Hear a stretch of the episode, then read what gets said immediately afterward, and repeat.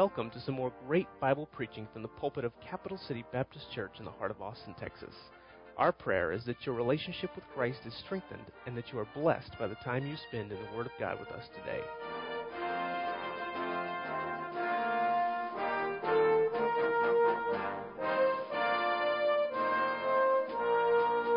Let's stand together, open our Bibles to 2 Samuel chapter 3. 2 Samuel chapter 3. We're only going to read one verse this morning. I'll fill you in on the story. 2 Samuel 3:33 and the king lamented over Abner and said died Abner as a fool dieth let's pray. I'm going to ask Brother Mark you bar lead us in prayer this morning as we come. Amen. You may be seated. David was now king. Saul had died the captain of Saul's army was Abner. Abner was kind of living in limbo, not knowing what would happen to him, knowing he'd lost his position, worrying about what David uh, would do. David already established Joab as his commander of the army. So David and Abner get together and they make a truce, and David sends him home. Uh, Joab hears about it. He's worried about a revolt. He's worried about someone being traitorous in their thoughts and in their heart. So he gets together with this potential traitor and sticks a knife through his fifth rib and he dies. And at the funeral, David stands up mourning and says these words. Matter of fact, he makes it a question. Died Abner as a fool dieth? Now, the Bible doesn't tell us why David made that statement or what would classify a person as a fool in death. But I know this I don't want to die as a fool dieth. And here's the sad, sad tragedy of life. You don't want to live the life of a fool. You don't want to die the death of a fool. You don't want to make decisions in life, and your sin will catch up with you. God will reveal your sin. God will not be mocked. God sees all, God knows all, and God judges with time everything, and His judgment is sure. Why would someone that calls himself a Christian not live as a Christian and defame the name of Jesus Christ? Let me ask you this. We don't like to talk about death. But in 1 Samuel, look what David said about death in 1 Samuel 20. 1 Samuel 20, verse 3. And David sware, moreover, and said, Thy father certainly knoweth that I have found grace in thine eyes. And he saith, Let not Jonathan know this, lest he be grieved, but truly as the Lord liveth, and as thy soul liveth, there's but a step between me and death. I was driving down Manchac this morning, and about 35 miles an hour, a squirrel ran out, and he ran out in a very untimely manner, and I hit the brakes slightly, waiting to hear a thump thump and I didn't hear it. And I looked in my mirror, miraculously, he had gone under my car and it avoided being hit. The only problem was there was a car coming this way. Then I heard the thump thump. Folks, on the highway of life, here's the problem. We fail to realize we're one step. Years ago, when I was in Bible college, I had a good friend named Joseph Chevalier. And I remember coming home from work one night and hearing people sobbing, and Joseph had done some yard work, gotten his bike, was riding home, and a car hit him, 18 years old. No warning. He didn't have time to notify his parents, say goodbye to his friends. Suddenly it left this planet and entered eternity. You're one step, whether it be a heart attack, a stroke, an accident, Remember years ago, we were with a lady and uh, lived out on the highway, and she uh, had uh, a momentary, I, I don't know, brain lockup or something, but she literally backed out onto the highway, blocking both lanes, and the vehicle died. As we watched cars come over that hill and try to screech to a stop doing 65 or 70 miles an hour, we stared death in the face and managed to escape. But every single one of you know you're this close. And it could be today or tomorrow. You say, Pastor, you trying to depress us this morning? No, I'm trying to wake everyone up that's in here. Because the last thing you want to do, so here's what I asked myself this week what would you classify, or what would God classify as dying the death of a fool? And you know what? God actually gives us in His holy word what it means to be to die as a fool. Look what it said in Luke chapter 12. Luke 12, 16. And he spake a parable to them, saying, The ground of a certain rich man brought forth plentifully. And he thought within himself, saying, What shall I do, because I have no room where to bestow my fruits? And he said, This will I do. I'll pull down my barns and build greater, and there will I bestow all my fruits, my goods. And I'll say to my soul, Soul, thou hast much goods laid up for many years. Take thine ease, eat, drink, and be merry. But God said unto him, Thou fool.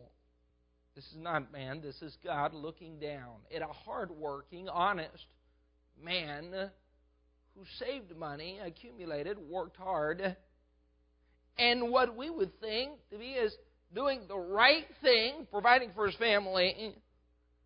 God said, Thou fool, this night thy soul shall be required of thee. Here's a man that died a fool. You say, why in the world would God classify him as a fool? If you live your life and don't prepare your soul for eternity, you will die a fool. If you don't understand there is a judgment day coming, every man on this planet will stand before God, give an account of the things that he's done in this life, and if you're not prepared for that moment, you will die and you will classify yourself as a fool. Is this a man who uh, refused to believe in God? Now, the Bible does say in Psalms, the fool has said in his heart, There is no God. Any man that lives this life denies the existence of God is a fool and will die a fool. And as soon as he dies, a second later, he'll change his mind. Those false beliefs will be changed. But even if this man, I doubt seriously, if someone would have asked this man or interviewed this man, Do you believe in God? He probably would have said, Yes, I believe there's a God. How in the world do I get rain? And how in the world does this harvest? Uh, is it so bountiful? Of course, I believe in God. But he never saw a personal need for God or a need to trust Christ as his personal Savior. There was a basic belief in the existence of God. And because he hadn't prepared his soul for death, he died the death of a fool. Now, here's what God did God, in his love and mercy, gave us a book so we can die prepared. God doesn't want any man to die as a fool.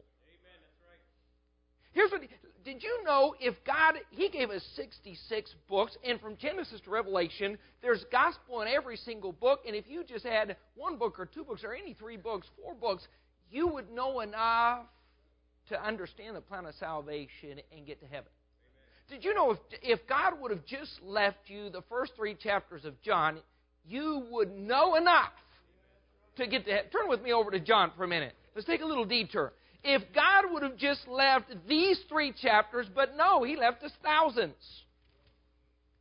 You say, well, how is it that there are so many religions? How is it that there's so much confusion? I honestly don't know, although I'm convinced that Satan is the master of confusion. He wants to blind the hearts of men so that they will die as fools. He wants to put people in churches, add uh, a little bit of confusion to the truth, so they'll never understand. Uh, the clarity of the gospel, never stop trusting in their works and their church membership or their baptism, and they will die a fool. That's Satan's plan. That is not God's plan.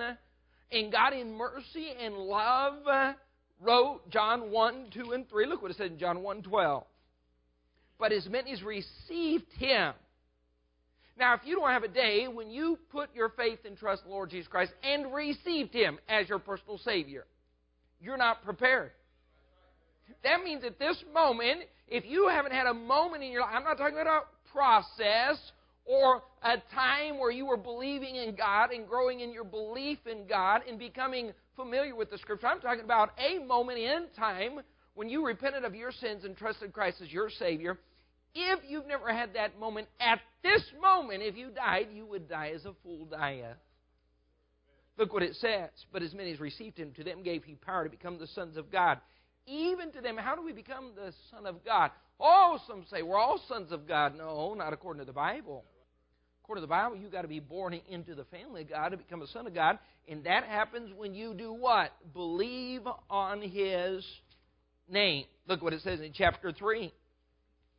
Chapter 3, verse 7. Here comes a good man seeking the Lord Jesus Christ. And Christ says, the first words out of his mouth, verse 7 Marvel not that I say to ye, ye must be born uh, again.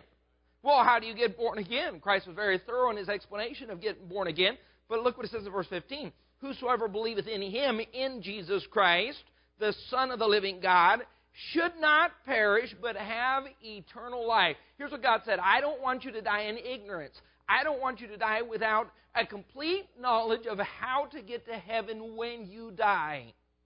Wouldn't it be strange if God went through all the trouble preparing heaven, but didn't give us a roadmap how to get there? Can you imagine God saying, I love you so much that I've prepared heaven for you. I just am not going to tell you how to get there. You're going to have to figure it out. You're going to have to wander around in the dark. You're going to have to guess. You're going to have to hope. You're going to have to work hard. And maybe at the end of the day, the moment you die, you will have gotten it right. Boy, that would be awful. God said, I don't want to leave any guesswork out. I want to make it clear and I want to make it plain. So he did. Look what it says verse 16. For God so loved the world that he gave his only begotten Son, that whosoever, here it is, how much clearer can it be? Well, how do we know? How do you know? What is salvation about? No, Jesus Christ makes it very clear that whosoever believeth in him should not perish, but have everlasting life. For God sent his Son, not his Son to the world to condemn the world, but that the world through baptism? No. Through church membership? No. Through good works? No. Through him, through Christ, through his shed blood, through the eternal life that he offers us that they might be saved. Verse 18 He that believeth on him, on Jesus Christ, is not condemned. There's only one way. So if I don't want to die the death of a fool, if I want to be prepared, uh, the only way you can be prepared for Judgment Day is to say, I don't want to be judged by my works. Can you imagine how scary a thought? And I've heard people say, Well, I've done enough good to get myself to heaven. If you're volunteering yourself to be judged by your works, you are really, really crazy. You're really proud and really crazy.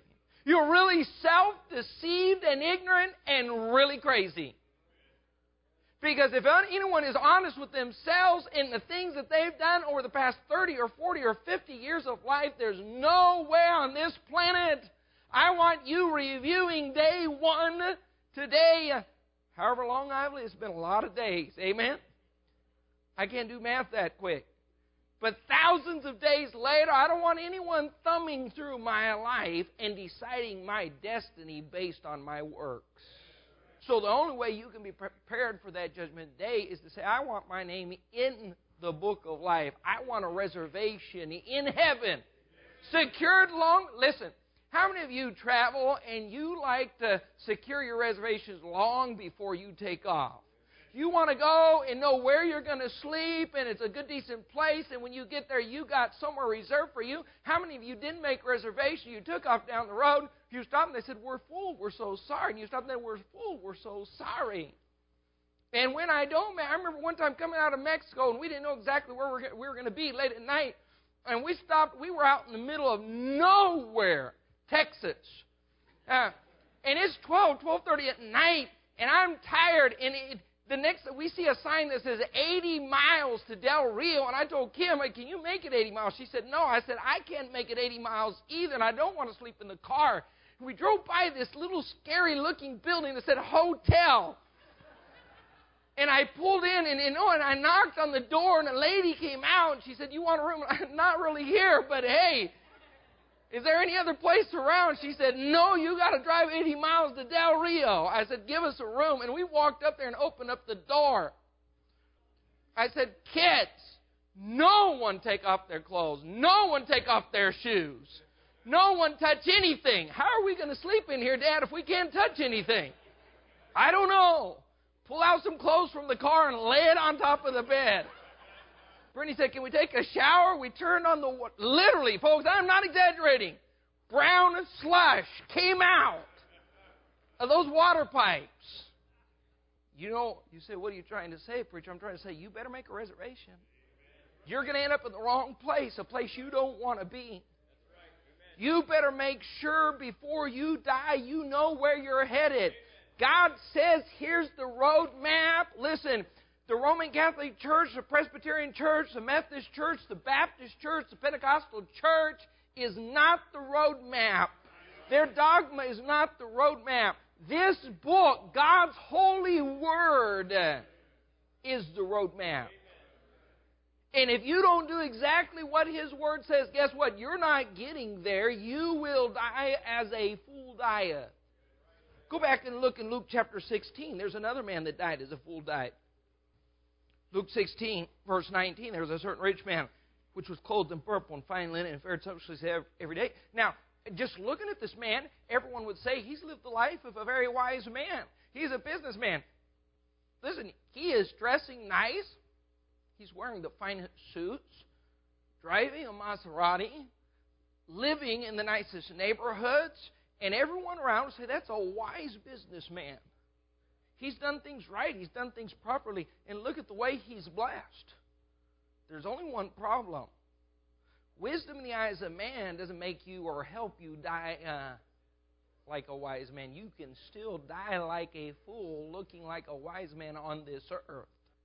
So everyone around him would look at him and say, How wise, but there's only one problem.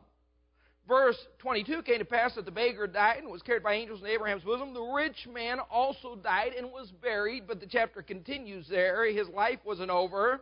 He had all eternity waiting ahead of him. Look what it says in verse 23. And in hell he lift up his eyes, being in torments. Now listen to me. If you have sat in a church, heard the gospel, have this book. Now, he did not have the New Testament. He did not have Matthew, Mark, Luke, and John. He didn't hear the Romans Road because Romans had not been written. Paul was yet to come. But he did have the Old Testament. He did have Isaiah 53. He did have a Christian sitting at his doorstep. Now, here's how you die as a fool. If you reject the warning of a coming judgment, you will die as a fool. I don't know. What, now, listen, if you want to see a group of mockers, you go downtown, sit on 6th Street, pass out a few gospel tracts, watch how this world responds to the warning of coming judgment. Now, there are a few people that don't help the cause. There was someone that predicted the end of the world yesterday at 6 o'clock. No wonder this world laughs. No wonder this world mocks. Because we have people doing all kinds of crazy things in the name of God and Christianity. No wonder this world is going to laugh away the thought of the rapture. And there will be a rapture and the second coming. There will be a second coming. And a judgment day. And there will be a judgment day. I remember years ago talking, the only time I've ever talked to a Muslim. And uh, I've never studied out what Muslims believe. I've studied out a lot of cults, but never uh, that religion. And uh, in uh, our speech, I, I asked him, I said, Now help me out. I said, uh, What do Muslims believe? Do they actually believe this book? He said, Well, uh, we believe the Quran first, and then we believe that the Bible has a lot of good teaching. I said, So you believe the teaching of Jesus? Yeah, pretty much. And the teachings of Paul? Yeah, pretty much. And I took the Philippians 2 9. I said, Do you believe Philippians? He said, Oh, yes. I don't think he'd ever read Philippians. But he wanted to sound read in the scriptures. And he tells and I said, That is fantastic. So you believe Paul? Oh, yes, he's a good prophet. His words were true? Absolutely. So whatever he said, you would accept. Undeniably. That's what Muslims believe. Yes. I said, Well, let's see what Paul says. Let's, let's turn over there to Philippians chapter 2. And I turned the Bible around where he could read it, and I said, uh, Would you read this verse to me? He said, Sure. Wherefore God hath also highly exalted him and given him a name. He didn't know who he was talking about. Given him a name which is above every name, that at the name of Jesus every knee should bow. And he stopped. He said, Well, we don't believe that part. I said, How convenient. So I finished it for him. Verse 11 that every tongue should confess that Jesus Christ is Lord to the glory of God the Father. Now, every man everywhere on every continent will one day stand before God. Now, here's what you should do to be prepared for that moment. Go ahead and confess it now. Amen. Go ahead and confess your sins. Confess Christ as your Savior. Go ahead and say, God has a plan, and I've got to accept God's plan, and that's admitting my sinful condition. That's admitting my need for Jesus Christ. And I'll get on my knees on this earth so God won't have to force me to my knees after this life. And if you were wise and if you were smart and if you were intelligent, you would get in this book and say, I'm going to get on my knees. I'm going to trust Christ as my Savior because I don't want to die as a fool. Because if you die, it doesn't matter what you accumulate on this earth, it doesn't matter how many people you impress, it doesn't matter how many letters you have before your name. I don't care about your PhD or your DD or any other initials you can find to put there and impress people. If you have not done what this Bible says to prepare your soul for eternity, you will die as a fool. You tell me, how smart, how wise, how intelligent is it to die in this day and age with all 66 books of the Bible translated in your language? Having sat in a Bible preaching church, having heard the gospel, how wise would it be to reject the very Word of God, to deny the Scripture, disobey the plan of God that He intends to use to give you eternal life, and end up in a lake of fire? Now, how wise is that? That, God says, would be to die as a fool dieth. Now, if you look at Scripture, there were a few that this world would consider fools that were determined, I don't want to die like a fool. Luke chapter 19, let's look at a few of them real quickly. Luke 19 talks about a little man named Zacchaeus. You remember the story of Zacchaeus? Tax collector. Not very well liked because here's what the tax collectors would do they would go around collecting the taxes in adding to those charges to make additional money in order to take vacations to the Holy Land. Make sure they took the Holy Land tour, amen? So he was stealing. The people knew it. It was authorized theft, and he could get away with it. But here he is, this little man, and he hears about Jesus coming through. He knew there was a hollow part in his heart, and he knew he was missing something. He needed uh, something that would bring true peace and joy. So Jesus Christ is coming through town. Look what he does. Verse 4 He ran before, climbed up into a sycamore tree to see him. Now, can you imagine a businessman that's well known in the community climbing a tree in a public place at a public outing? Most people would say, idiot. You're an idiot. But he said, I know my life is not what it should be. I know I need some answers. I know I don't have the answers. I know Jesus Christ might have the answers. And look what it says in verse 9. Jesus said to him, This day salvation come to this house. You know why Zacchaeus is in heaven? He said, There's no way I'm going to die as a fool die. Look what it says in Luke chapter 23. Luke 23, 39 one of the malefactors which were hanged uh, railed on him, saying, If thou be Christ, save thyself and us. This man is about ready to die as a fool dieth. Not just rejecting Christ, but laughing at the very thought that this might be the promised Messiah, the one who had shed his blood and offer eternal life, the forgiveness of sins. The other answering rebuked him, saying, Does not thou fear God, seeing thou art in the same condemnation? We indeed justly that we're receiving this because Look at what we've done and who we are. But this man hath done nothing amiss.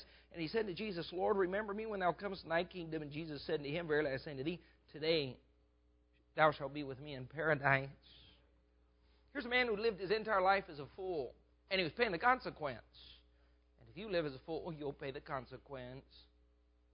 But at some point near death, the light turned on. He understood that he was had the privilege of dying right next to the Lord Jesus Christ, the sinless Son of God. And as he watched this man die, he said, There's something special about him. He's not guilty. He must be the Savior. I will put my faith and trust in him. And moments later, he found himself in paradise. That is what I would call a pretty wise decision. I know he made a lot of bad decisions, but he sure remedied a lot by making one decision, a wise decision, which was I don't I may have lived like a fool and I'm paying the consequence of living like a fool, but I don't want to die like a fool. I do want heaven. I do want forgiveness of sins. Let me ask you this before we move on.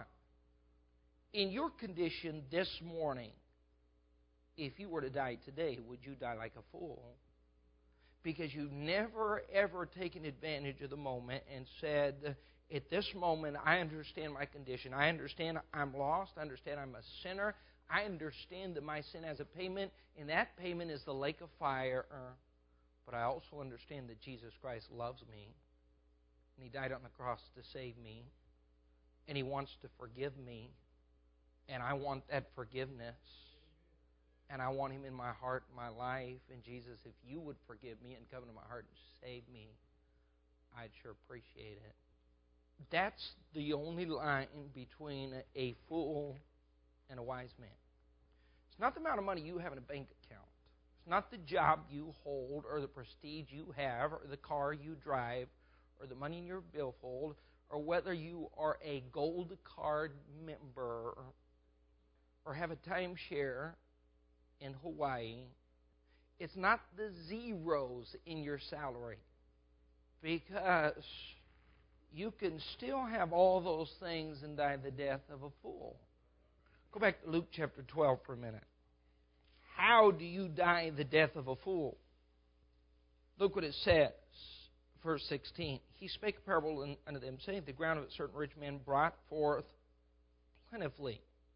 And he thought within himself, saying, mark these words. What shall I do because I have no room where to bestow my fruits? This will I do. I will pull down my barns. I bestow, and there will I bestow all my fruits and my goods. I will say to my. Do you see someone stuck on themselves? Focused on themselves. Here's how you can die a fool. You can even be a Christian and die a fool if your focus and the focus of this life is yourself. Did you know that he was very much like the typical American in 2011 because his whole focus was his retirement? What am I going to do when I'm 65? I've got to make sure I've accumulated plenty, my barns, and the whole focus was bigger barns. You know what the focus of the United States, the average citizen of the United States of America in 2011? Bigger barns. Our focus is a 401k. You don't have a 401k. I have a 223 and a 270, but I don't own a 401. Amen. Well, how much gold do you have? How much silver do you have? How much money do you have put away? What's going to happen when you're 60? Now, folks, I don't think God's against saving, and I don't think God's against a nest egg. But I do believe there's a biblical principle, and when your focus becomes about this life and material goods and what you can have and what you can accumulate, everything becomes about you. And guess what you do? You start making plans that don't even include God. Uh, And you can move to a city that has no church that'll help you because your plan is not about God and growing in grace and, and establishing a good Christian family. Your focus is about what you can get and glean and have and gain in the future. And you will die a fool. I remember reading out of curiosity because we had to take a psychology class when I was in college. The only thing I remember from a semester of psychology, Brother Van, is a story by Sigmund Freud. Have you ever heard of Sigmund Freud? I think the real pronunciation of his name is Sigmund Freud. More Freud than Freud. But he did tell the story about a traveler in the South Sea, around the South Sea Islands, and he was shipwrecked, and he made it to an island, and there, I, I, don't, I don't remember if this was a make believe story or if he had some kind of point to it. Uh, but he said that there in the South Sea, uh, he thought, good night, these are probably cannibals, and sure enough, they got him and they grabbed him as soon as he got on the island and they carried him up to their village and he thought as soon as we get to the top they're going to throw me in a pot and cook me and I'm done. But surprisingly, they took him to a throne and they put him on it and, and said, For the next year, you are our king. We are thy servants. He thought this is fabulous.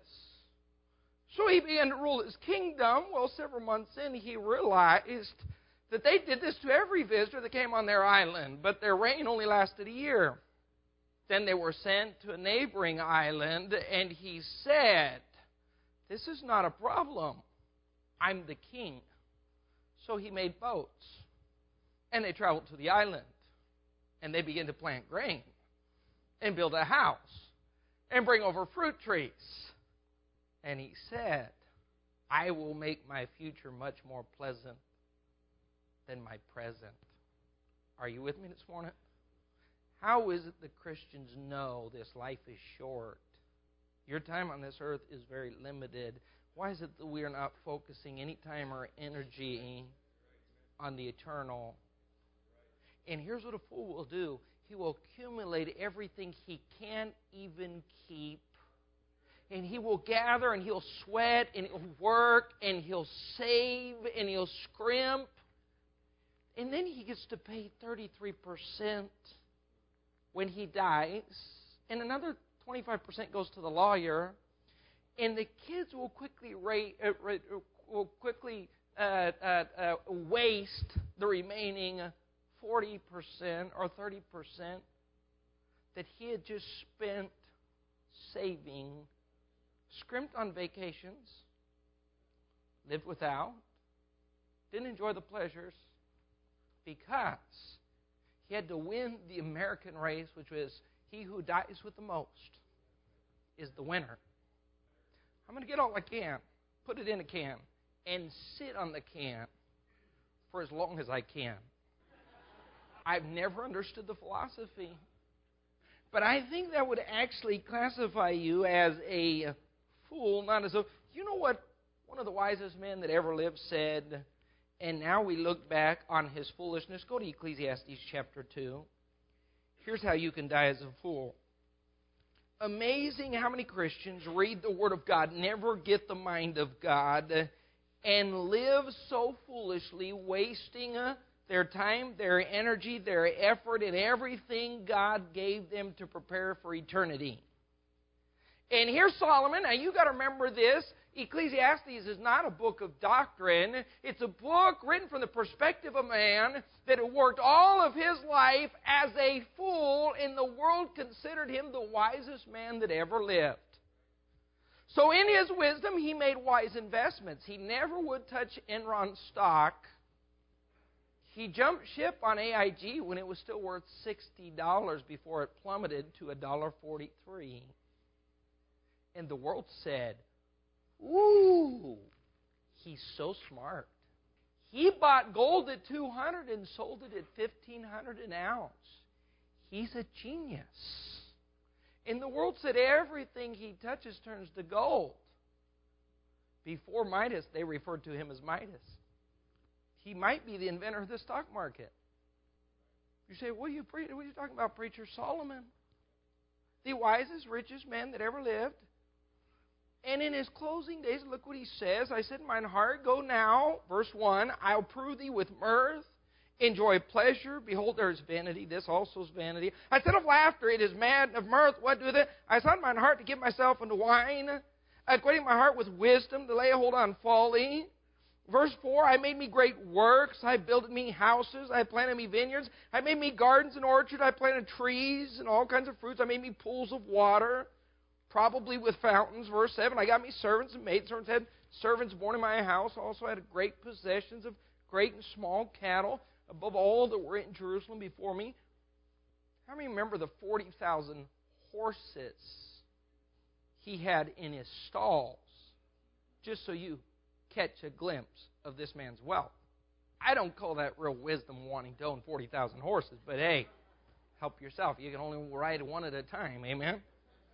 So why clean up after 40,000 if you're only going to ride one? Nine, so I was great, increased more than all that were before me in Jerusalem. Also, look what he says, my wisdom, and no one would dispute this. They would say, Look at his wisdom, and whatsoever mine eyes desired, I kept not from them. I had it all, I had the money. You would think that this would be the zenith, that everyone would say, if anyone would die as a wise man, it would be Solomon.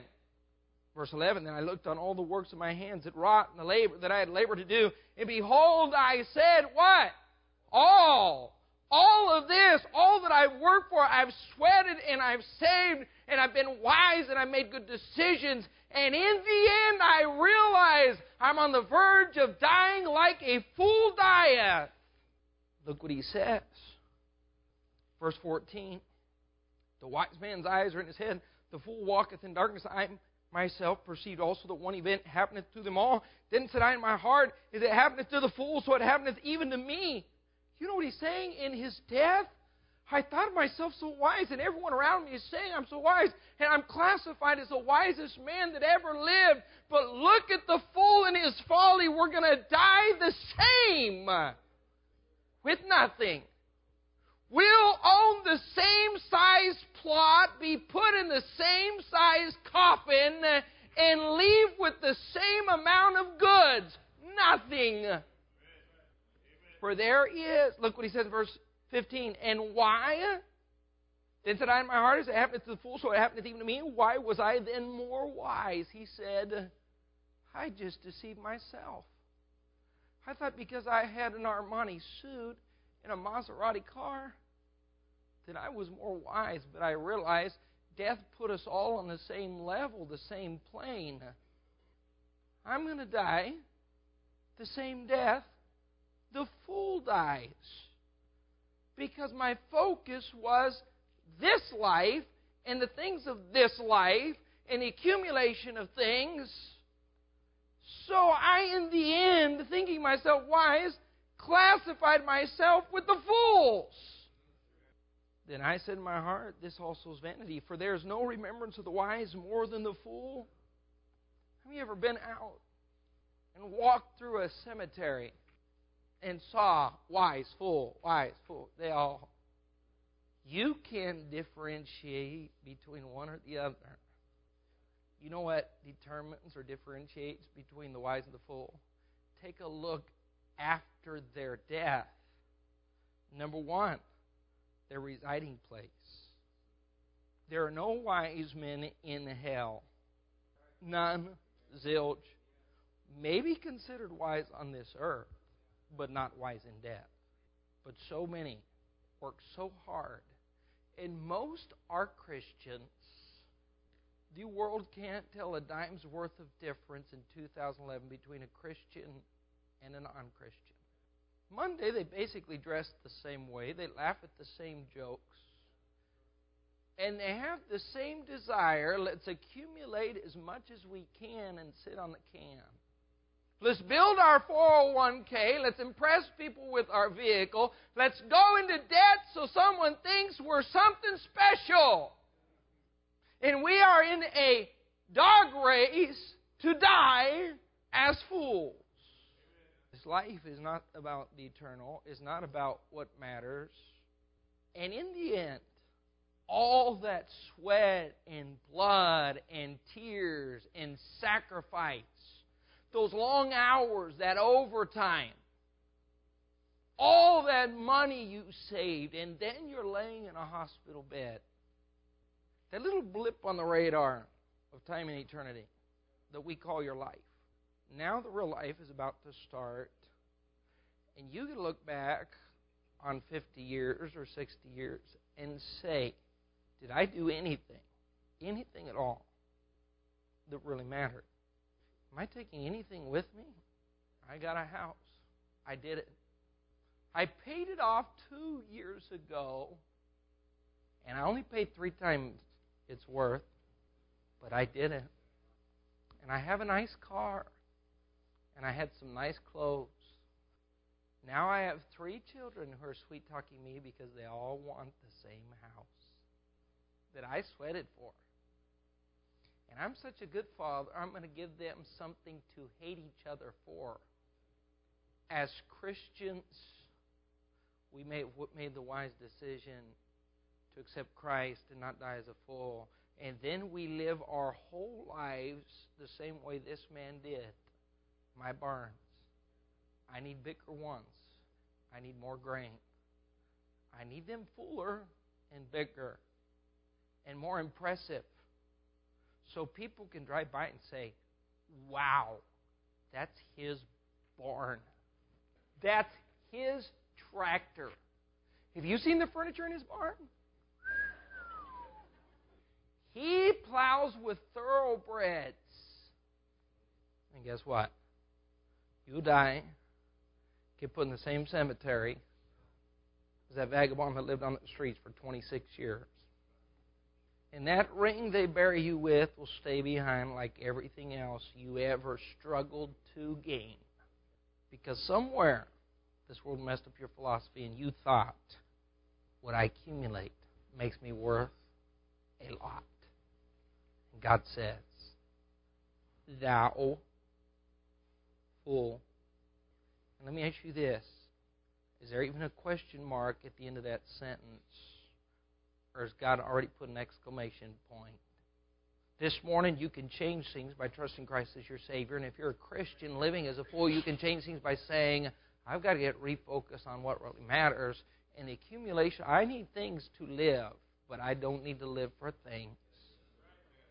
I got to refocus. Father, we love you. We pray this morning you would get our attention. We do not want to live as fools. We do not want to die as fools.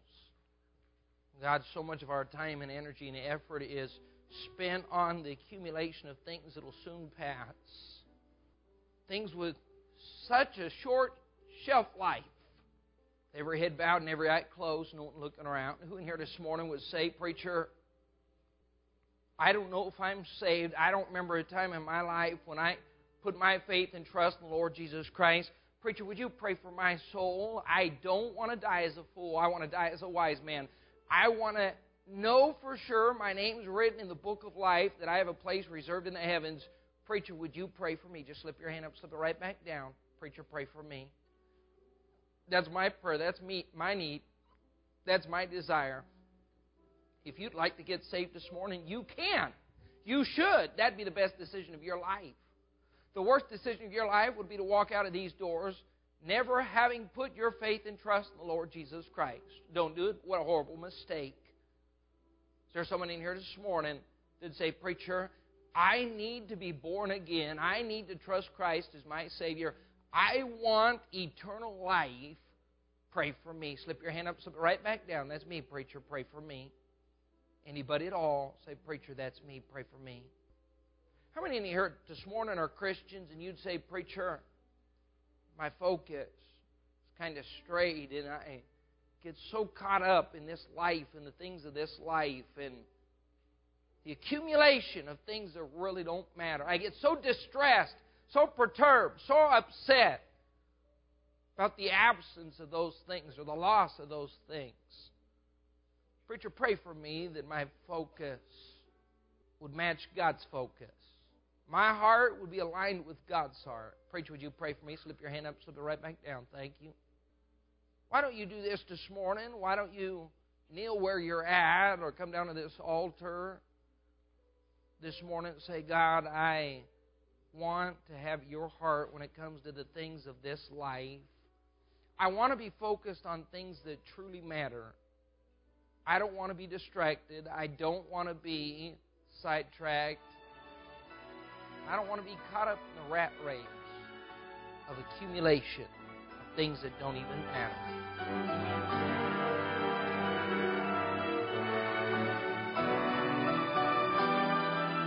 We certainly hope that you've enjoyed this message today, but more importantly, we hope that the Lord has challenged you in some way to grow in your Christian life. For more information about our church, including directions and times of services, please visit our website at www.capitalcitybaptist.org.